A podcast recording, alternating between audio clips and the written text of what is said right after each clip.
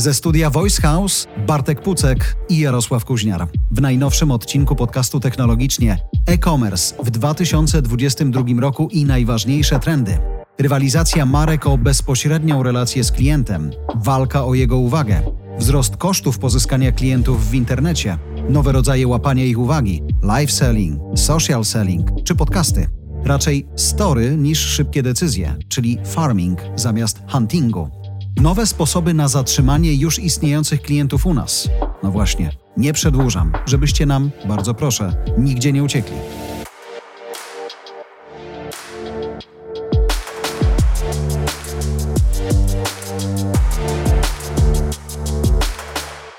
Dałeś się wciągnąć e-commerce'owi już na dobre, czy zdarza Ci się jeszcze wyjść z prawdziwą, foliową siatką na zakupy do najbliższego sklepu za rogiem? Jestem najbardziej kontrowersyjnym klientem. Z jednej strony nie jestem osobą, która przepada za zakupami fizycznie. Mhm. Z drugiej strony absolutnie doświadczenia w e-commerce fizycznym mogą być dzisiaj dużo ciekawsze niż często doświadczenia w tym świecie digitalowym albo pełniejsze, ale z drugiej strony no ja jestem niereprezentatywny. Kupuję spodnie w jednej marce, koszulki w innej marce i tylko i wyłącznie w nich, więc bardzo ciężko mnie przekonać do wyjścia poza utarte schematy. I uwaga, jedna, jedyna, ostateczna złośliwość i zawsze w jednym kolorze. Dokładnie tak, absolutnie. Panie Bartku, no dobrze, ale mimo wszystko dzisiaj na stole i na uszach naszych słuchaczy jest raport poświęcony e-commerce'owi. Czy dzisiaj, jak popatrzymy na ten raport, jak popatrzymy w ogóle na rynek e-commerce, po bardzo ważnym dla tego rynku roku dwa tysiące dwudziestym dwudziestym pierwszym szykuje się rewolucja, czy właściwie przez pandemiczny rok wiele zostało już powiedziane? Kontynuacja rewolucji. Z nowymi problemami i z wyzwaniami, które ta rewolucja przyniosła. Dlatego, że z jednej strony oczywiście to, co się działo i dzieje na rynku e-commerce z punktu widzenia rozwoju technologii, to jest coś, co nie zaczęło się rok temu czy dwa lata temu. Tam mamy do czynienia z ewentualnym przyspieszeniem dziesięć razy. Natomiast trendy związane z rozwojem technologicznym na rynku e-commerce'owym, one oczywiście rozwijają się na przestrzeni ostatnich powiedzmy dwudziestu do dwudziestu pięciu lat. Natomiast to, co dzieje się wokół tego rynku, ekosystemu i wpływu tej części makroekonomicznej, ekonomicznej, ale też zmiany zachowań klientów, to jakby jest dodatkowym dopalaczem w całym tym obrazku. Był taki moment, nawet widziałem ostatnio, to nie był mem, choć wiemy, że jest to jeden z dobrych sposobów na komunikację dzisiaj. To była grafika, która mówiła go digital or go dark. Czy dziś są jeszcze firmy, które nie rozumieją, że to tak może wyglądać? Są jeszcze firmy, które nie rozumieją, ale są też firmy, które tego nie robią i odnoszą sukcesy. No. Tak? Czyli nie ma znów zero-jedynkowej odpowiedzi na to pytanie, ponieważ bardzo wiele z takich scenariuszy zależy od tego, co sprzedajemy, dla kogo i gdzie z punktu widzenia takiego geograficznego. Dlatego, że zachowania konsumentów pre-COVID, post-COVID oczywiście są różne w zależności od tego, czy funkcjonujemy w Stanach Zjednoczonych, Indiach, Niemczech czy Chinach. To wróćmy w takim razie na ten e-commerce'owy rynek. Jakie trendy będą dominującymi w roku dwa tysiące dwudziestym drugim? Jeśli wiemy już, czego się nauczyliśmy w dwudziestym, co kontynuowaliśmy w dwudziestym pierwszym, z czym dzisiaj ten rynek się mierzy? A to z okazji kowida możemy zacząć od tych negatywnych konsekwencji, czy też takich negatywnych trendów, bo moim zdaniem warto je przede wszystkim rozważyć i mieć w kontekście obecnych wydarzeń czy obecnej sytuacji. Z jednej strony, jeżeli patrzymy na ten temat z perspektywy bycia właścicielem, właściciela biznesu e-commerce'owego, to dzisiaj mamy do czynienia przede wszystkim z dużo większą konkurencją, ponieważ jeszcze więcej firm przyszła do online i konkuruje o portfel potencjalnego klienta, co automatycznie oznacza, że część organizacji zajmuje się zwiększaniem wydatków na pozyskanie nowych klientów, a zwiększanie wydatków na pozyskanie nowych klientów pomnożony razy coraz więcej firm, które to robi, daje po pierwsze coraz większy koszt pozyskania tego klienta, więc musimy wydawać jako biznes więcej, żeby tego klienta pozyskać, a z drugiej strony ma też wpływ bezpośrednio na marżę produktów, które się sprzedaje, co też bardzo często prowadzi do podwyżek cen i ma to wpływ później bezpośrednio na konsumentów. Z drugiej strony, z punktu widzenia technologicznego, ale znów patrząc z perspektywy potencjalnego sprzedawcy czy właściciela biznesu e-commerce'owego, mamy zmiany w technologii i posługiwaniu się danymi. Mieliśmy do czynienia z czymś, co się nazywa third party cookies, czyli możliwość korzystania z różnego rodzaju danych, które pozwala personalizować reklamy czy też kontekst dla użytkowników. Dzisiaj z punktu widzenia technologii, ale też ruchu dużych marek technologicznych i zmiany też regulacji prawnych dotyczących prywatności, dotyczących ochrony danych, ale też większej świadomości klientów, mamy tych danych dostępnych mniej, co automatycznie oznacza znów, że koszt pozyskania tego klienta jest wyższy, ale też możliwość spersonalizowanego dotarcia jest trudniejsza. Ma to też pozytywny wpływ, mianowicie część danych nas jako klientów nie jest już tak szeroko dostępna na rynku. To fantastyczna wiadomość, ale też wymusza na markach czy właścicielach biznesu trudniejszą, ale też moim zdaniem na koniec lepszą pracę nad lepszym i dokładniejszym zrozumieniem potrzeb klientów, zrozumieniem w sposób bardziej etyczny i w sposób bardziej zrozumiały dla klienta, ponieważ bardzo często to klient wtedy jest pytany o to, czy chciałby się danymi albo jakimiś informacjami o sobie podzielić, w kontrze do praktyk, które były stosowane przez ostatnie lata, czyli nie wiedzieliśmy do końca, albo też często w przypadku niektórych marek nie wiemy, w jaki sposób nasze dane są używane. Czy to jest tak, że w takim razie dzisiaj wiele biznesów musi przesiąść się na zupełnie inny sposób rozmowy ze swoimi klientami? Czy to oznacza z kolei, jeżeli nie mamy dość danych, albo musimy zapracować sobie na te dane bardziej spersonalizowane, to wydłuża nam się proces rozmowy z naszym klientem, a jednocześnie musimy dokładać nowe formy tej komunikacji, to domyka nam się proces zakupowy? Oczywiście i dla Dlatego dla części marek to jest też powrót do pracy i do ćwiczenia nad lepszym zrozumieniem potrzeb klienta, o których wielokrotnie rozmawialiśmy, ale też umiejętności rozmowy z klientami, których już dzisiaj mamy. I dlatego tak wiele marek dzisiaj pracuje bardzo intensywnie nad tym aspektem społecznościowym, czyli umiejętnym zrozumieniem nie tylko lojalnych klientów, ale też tych, którzy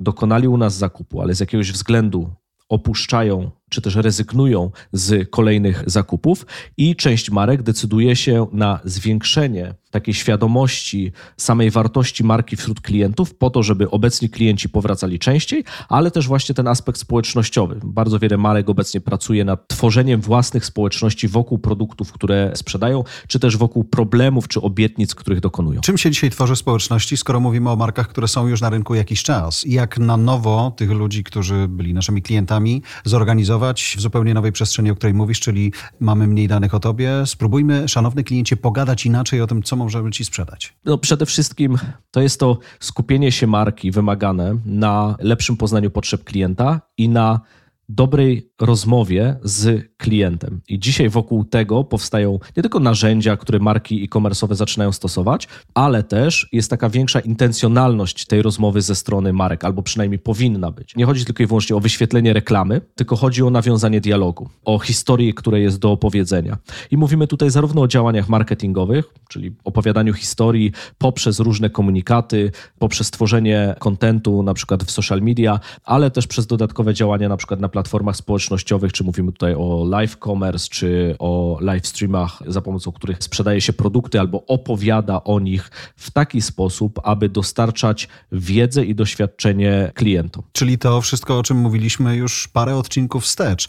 Wtedy wspominaliśmy, że to dotyczy Korei Południowej chociażby, że to dotyczy Azji, że tam się świetnie rozwija. Były jakieś nieśmiałe próby na rynku amerykańskim czy na rynku europejskim. Rozumiem, że dzisiaj już nie ma co dyskutować z tym, że potrzebujemy, niech będzie, influencerów, do tego, żeby udźwignęli nam live selling. Dzisiaj nadal ta część, która się ładnie nazywa szeroko social commerce i w ramach tego social commerce mamy do czynienia z różnymi odłamami, bo to może być live stream video, czyli sprzedaż na żywo, to może być po prostu social video, czyli treści wideo, ale to mogą być też treści sprzedażowe, które są umieszczane na platformach społecznościowych. I tak oczywiście nadal rynki azjatyckie, w szczególności Chiny, które są kilka razy większe pod względem tego trendu social commerce niż Stany Zjednoczone, dominują, ale na dzień dzisiejszy około trzydzieści procent użytkowników amerykańskiego internetu kupiło coś w platformach społecznościowych. I też z punktu widzenia tych platform widzimy dużo większą aktywność, czyli czy patrzymy na Instagram, czy patrzymy na TikTok, czy patrzymy na Twitter, czy patrzymy na Facebook, widzimy coraz więcej możliwości i funkcjonalności, które są rozwijane po to, aby kupować w ramach tych platform. Przy czym trzeba tutaj dokonać bardzo ważnego rozróżnienia, które jest istotne z punktu widzenia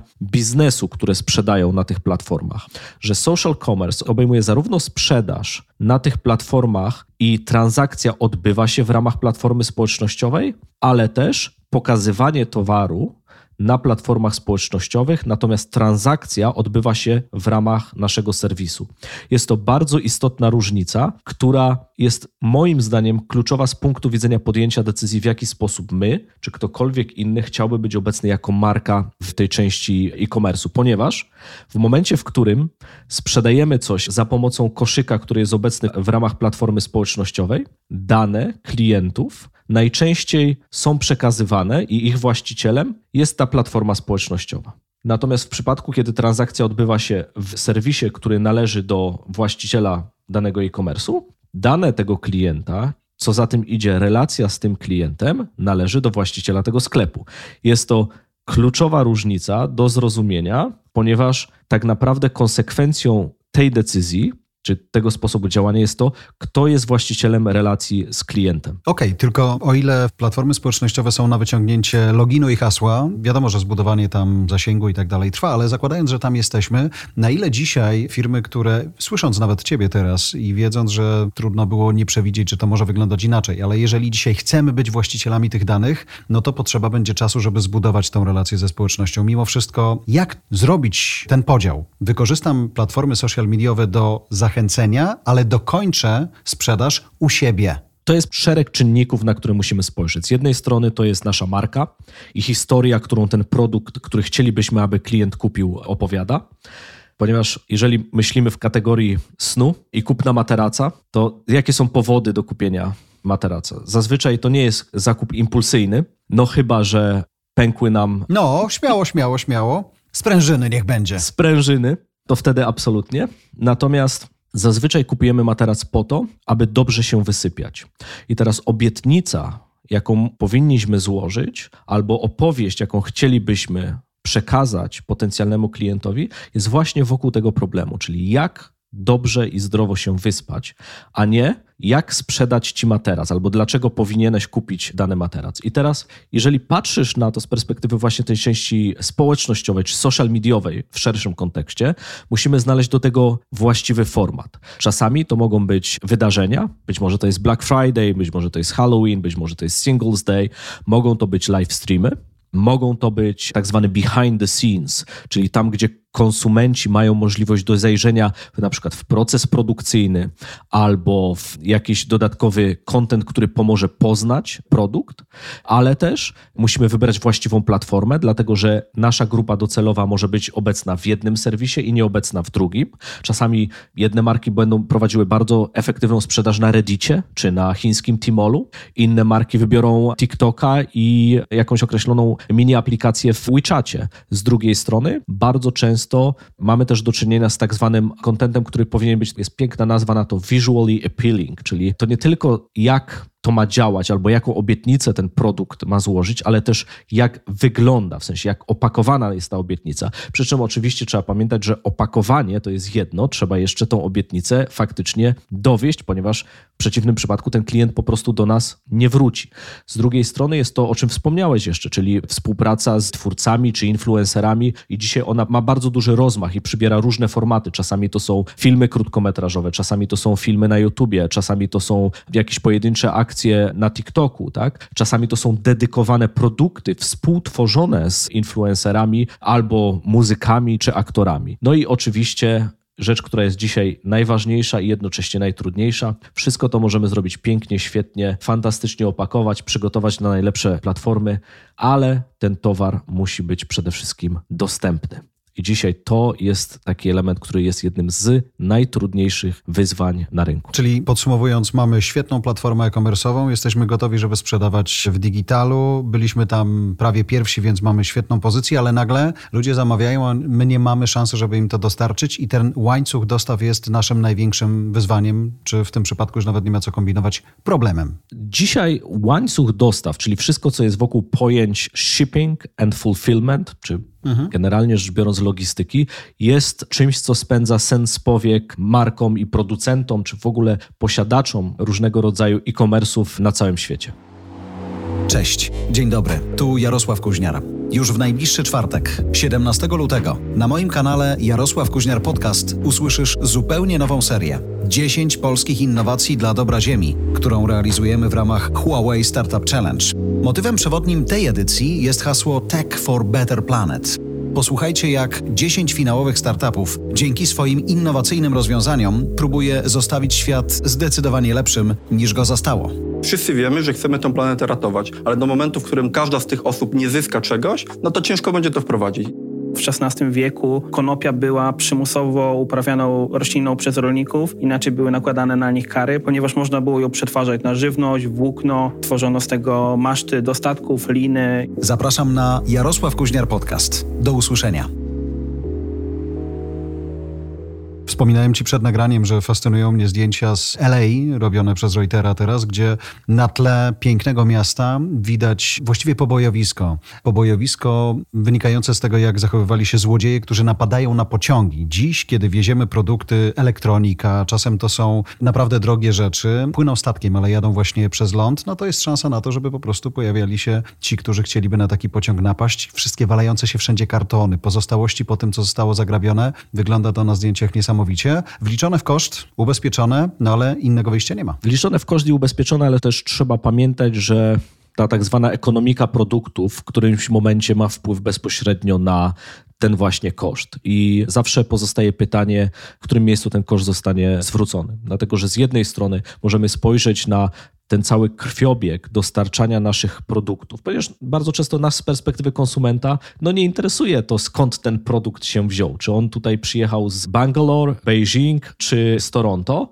Chodzi o to, żeby do nas dotarł. W niektórych przypadkach zależy nam przede wszystkim na czasie, czyli są określonego rodzaju produkty, czy też kategorie produktów, w której konsumenci zwracają bardzo dużą uwagę na czas dostawy. W niektórych kategoriach idealny czas dostawy to jest w ciągu najbliższej godziny, w niektórych kategoriach to jest tego samego dnia, w innych kategoriach to będzie w ciągu dwudziestu czterech czy czterdziestu ośmiu godzin, a w innych kategoriach to będzie w momencie, w którym chcę, żeby dotarł, czyli to może być dłuższa perspektywa czasu.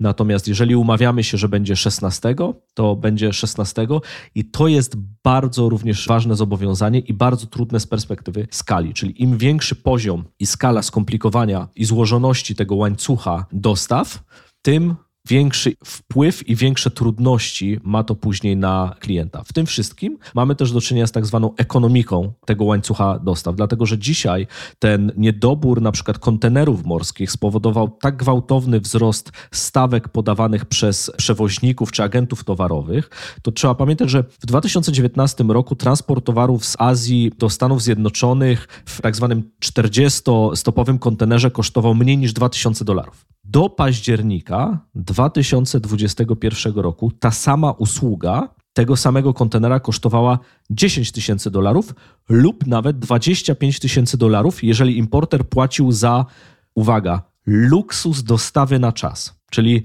jeżeli chciałeś kupić ten kontener, ale byłeś gotowy na to, że nie będzie on na czas, płaciłeś mniejszą stawkę, natomiast jeżeli chcesz, żeby kontener dotarł na czas, to musiałeś zapłacić stawkę na przykład dwa albo trzy razy wyższą i oczywiście ten koszt jest przenoszony później na potencjalnych kupców. I trzeba pamiętać, że nawet jeżeli w tym samym czasie, to był przykład w Stanach Zjednoczonych i stojących statków w portach, nawet jeżeli na przykład wydłużymy godziny pracy portów i będą pracowały dwadzieścia cztery godziny na dobę, siedem dni w tygodniu, to nie jest tak, że nagle się znajdą dodatkowe statki do przewozu, aczkolwiek i takie sytuacje się zdarzały, w których statki, które były czy mogły być przeznaczone na, w niedalekim czasie na złomowanie, zostały, to złomowanie zostało opóźniane po to, żeby wykorzystać je jeszcze do dalszej pracy. I tak naprawdę dzisiaj przewiduje się, czy jest szereg raportów, które mówią o tym, że te systemy wokół łańcucha dostaw unormują się najwcześniej w dwa tysiące dwudziestym trzecim roku. Najwcześniej raczej wskazuje się na drugą połowę dwa tysiące dwudziestego trzeciego roku. I teraz, skoro tak to wygląda, czy konsumenci, wiedząc to, że na pewne rzeczy muszą poczekać, no ale nie mogą czekać aż tak długo, zaczynają wybierać inne marki, które być może produkują pewne rzeczy bliżej, zaczynają wybierać inne marki, które są w stanie rozmawiać z nimi inaczej, zaczynają wybierać inne marki, które gwarantują im nagle coś zupełnie innego niż te, do których do tej pory byli przywiązani? W niektórych przypadkach W przypadkach na pewno, ale też trzeba pamiętać, że określonego rodzaju produkty, nie wiem, komputery, chipy, które są wykorzystywane na przykład w produkcji samochodów, to możemy myśleć o zmianie decyzji dotyczącej kupna samochodu, natomiast i do jednego, i do drugiego braknie nam części. No tak, i zer jeszcze nie ma, ale we are waiting for... Dokładnie tak. I to jeszcze zależy, bym powiedział, od kontynentu, tak? Ponieważ problem z dostępnością określonych towarów będzie też nieco inny w Chinach, albo inaczej.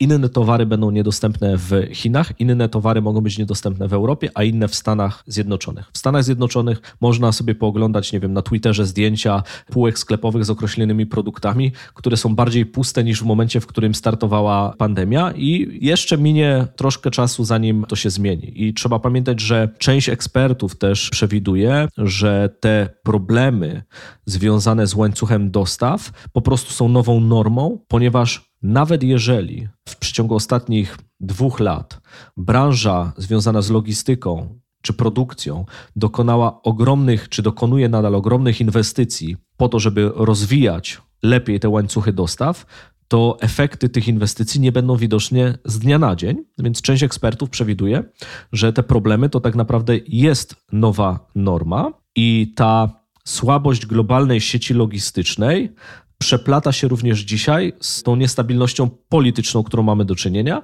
Jeżeli to wszystko podlejemy również rosnącą inflacją, rosnącymi cenami i zmianą zachowań zakupowych, to mamy taki, bym powiedział, dość intensywny miks.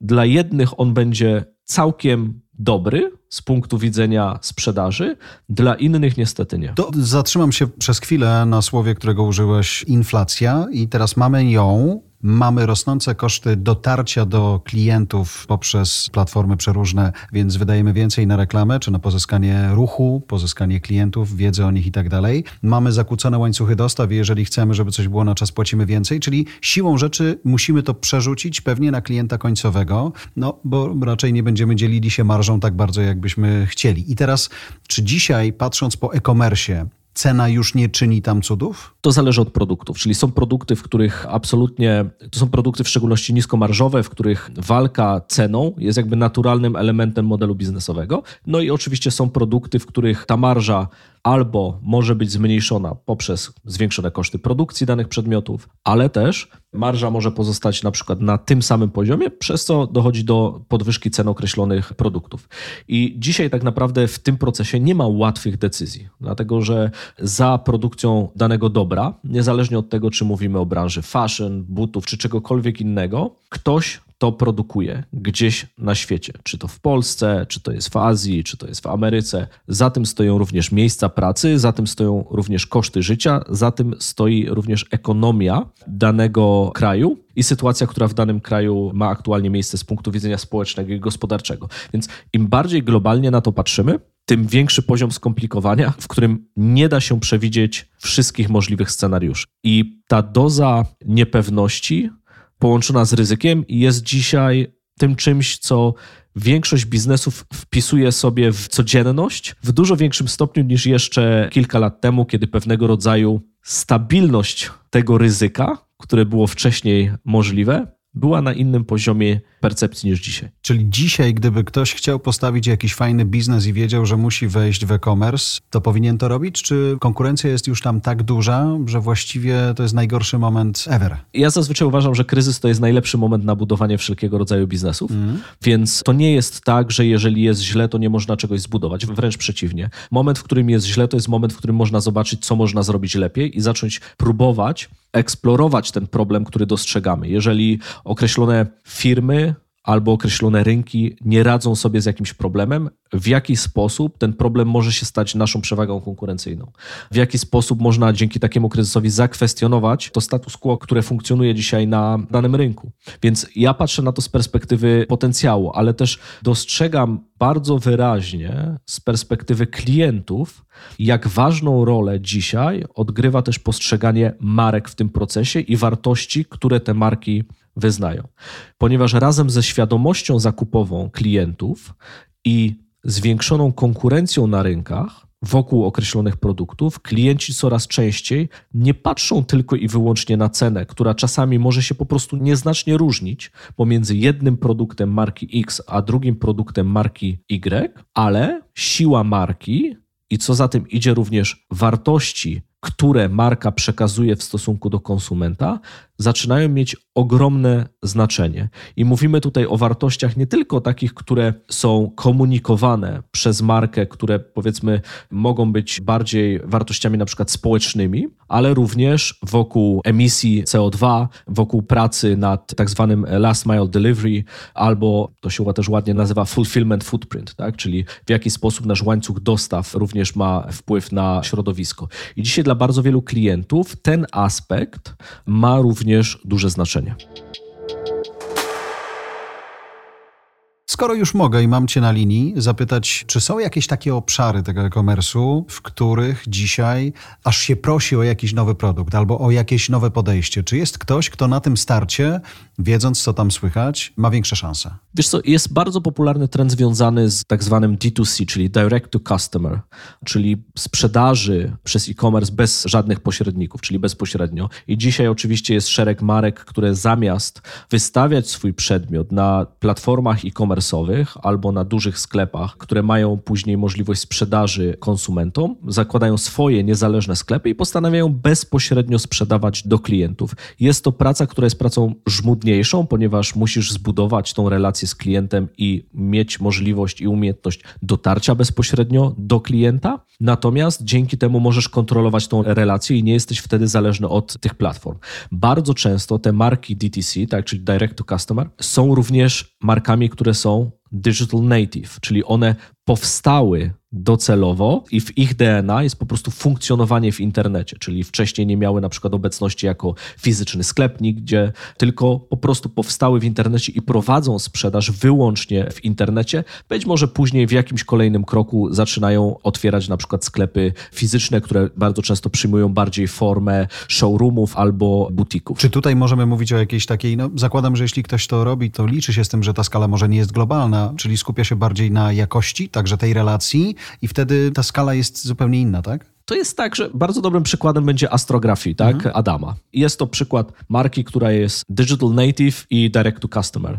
I jednocześnie sprzedaje towar na całym świecie i ma bezpośrednią relację ze swoimi klientami, a jednocześnie biznes Adama jest biznesem, który sprzedaje towar, który nie jest tak zwanym commodity, tak? Czyli jest to towar, który jest z wyższej półki jakościowej zdecydowanie. Ale nie przeszkadza mu to absolutnie konkurować z innymi tego typu podmiotami na świecie. Po pierwsze, znaleźć swoją niszę, którą w przypadku Astro Graphy faktycznie udało się fantastycznie znaleźć i obsługiwać i zostać tak naprawdę w swojej niszy topową marką w tym segmencie na, na świecie. Hmm, uśmiecham się, bo może to jest temat na osobny odcinek. Jak znaleźć swoją niszę, która okaże się nie wcale taka niszowa, bo tak naprawdę kiedy tutaj my mówimy o niszy, no to jednak jest tych klientów tam dość, żeby ten biznes się spinał, nie? To jest bardzo dobry argument. Ja bardzo często używam takiego pojęcia masowa nisza, dlatego że bardzo często w strategiach, w szczególności nie tylko e-commerce'owych, ale w ogóle w strategiach biznesowych jest naturalny odruch do pójścia szeroko, czyli zaadresowania jak największej liczby potencjalnych klientów.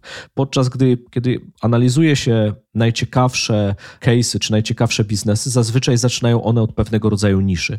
Ale okazuje się bardzo często, że ta nisza jest na tyle duża, że pozwala zbudować na tym ogromny biznes. Ogromny w rozumieniu wolumenu, sprzedaży, przychodu czy bardzo atrakcyjnej marży, ale niekoniecznie w rozumieniu na przykład ilości klientów, albo niekoniecznie w rozumieniu ilości pracowników, których trzeba mieć, żeby taki biznes utrzymać. Czyli można spróbować zbudować dziesięcio-piętnasto osobową firmę, która będzie obsługiwała trzydzieści plus rynków na świecie i jednocześnie mieć marżę na poziomie sześćdziesiąt do siedemdziesięciu procent. I takie możliwości też istnieją, ale to są właśnie te masowe nisze, tak? Ponieważ jeżeli produkt, który chcemy sprzedać, znajdzie swoich odbiorców na całym świecie, to automatycznie, na przykład w porównaniu do rynku polskiego albo do jakiegoś rynku lokalnego, na przykład w danym mieście, jeżeli mamy możliwość poszerzenia swojego rynku o różne kraje, automatycznie ta sama grupa docelowa, na przykład fanów fotografowania kosmosu, będzie dziesięć albo sto, albo tysiąc razy większa,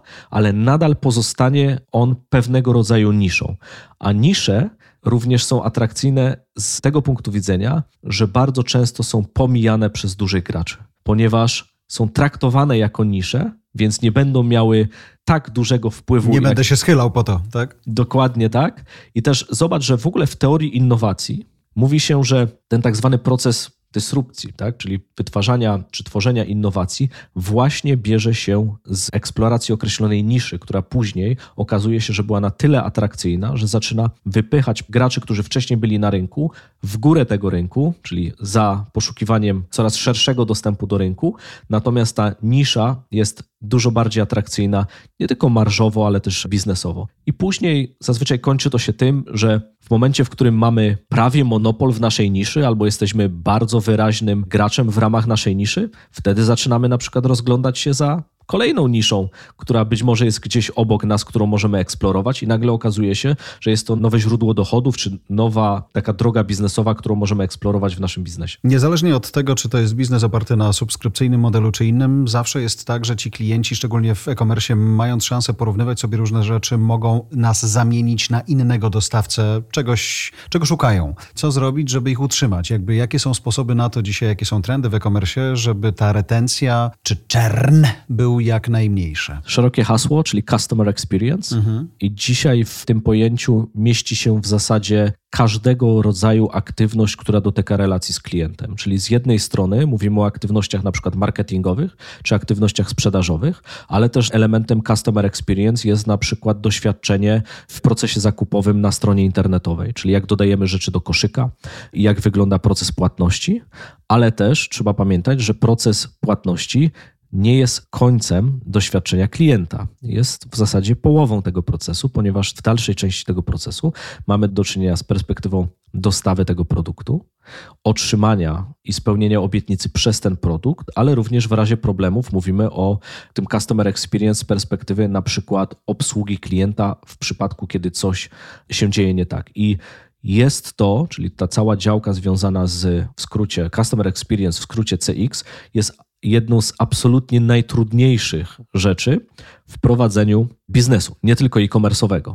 I im większa skala albo im większy zasięg, jeżeli mówimy o zasięgu międzynarodowym, tym trudniejsze te procesy są dla marek. To co? Jaki biznes digitalowy zakładamy? Czego wam tam brak w Szwecji? Nagrywanie podcastów. Właśnie, a czy podcasty stają się jakąś taką platformą, która dzisiaj na tej całej ścieżce budowania relacji, obsługiwania tego community, bycia direct to customer ma coraz większe znaczenie? Słuchałem ostatnio albumu relaksującego od Marki Lego, mhm. w którym możesz posłuchać odgłosów przesypujących się klocków. I to cię ma mobilizować do czegoś, czy co? To cię ma przede wszystkim relaksować, ale jest to przykład wykorzystania treści audio i podcastów do budowania nie tylko wizerunku marki, ale też pewnego rodzaju opowieści, którą ty jako klient kupujesz, ponieważ te klocki powinny być dla ciebie właśnie tą formą relaksu, tą formą odprężenia. Oczywiście patrząc na to z perspektywy dziecka, nie z perspektywy rodzica, który bosą stopą na te klocki nadepnie. Takiego albumu bym posłuchał, rozumiesz? Wszystkie wrzaski ludzi na całym świecie, którzy nadepnęli na Lego. To byłoby w kategorii heavy metal umieszczone pewnie.